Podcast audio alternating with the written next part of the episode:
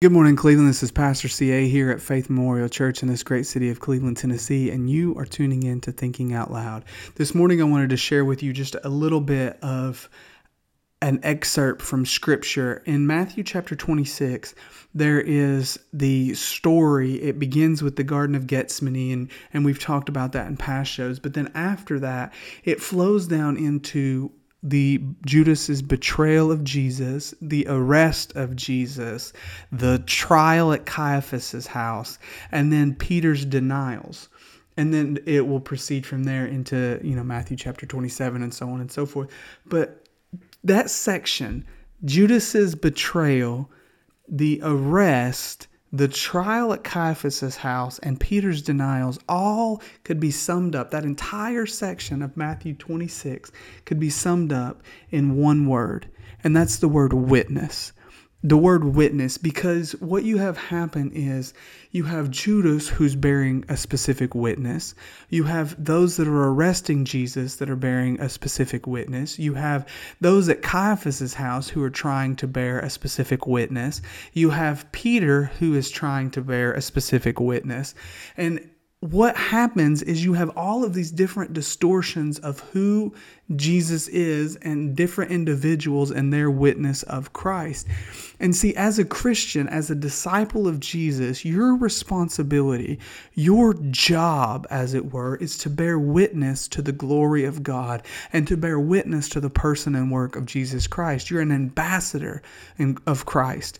You are a representative. You are the imago Dei, the image of God. You are supposed to convey a specific portrait of Jesus to the world.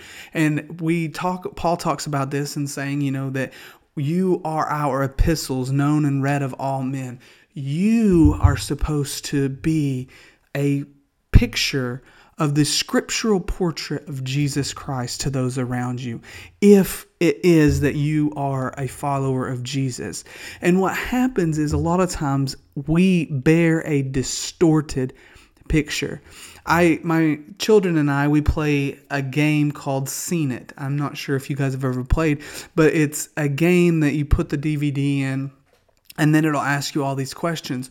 Well, one of the video questions is called the distorted image, and it starts with these wavy lines that gradually over time make a picture, and whoever can guess from the distortion what the picture is first wins that particular round.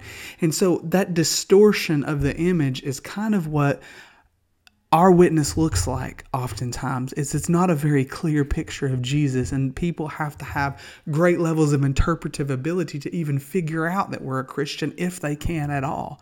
And that's because we like Judas betray Jesus with a kiss and you know our witness is one of sappiness and it's not it doesn't have any substance to it. It's it's a facade, it's fake. There's no real relationship behind that embrace or our witness is is against someone that we appear, uh, you know, esteem to be a thief or somebody that's not really holy or not really righteous or our esteem is like those in Caiaphas's judgment hall. You know, Caiaphas himself says that, you know, Jesus is it's expedient that one man die for the people. So, you know, our witnesses of a martyr and not the Son of God or a great teacher or a prophet, and we don't hold him to be divine, or um, our witnesses like those that are saying, well, this man said this and he said this, but we have no agreement and there's no unity in the body, or our witnesses like that of Peter when we just deny outright knowing the man at all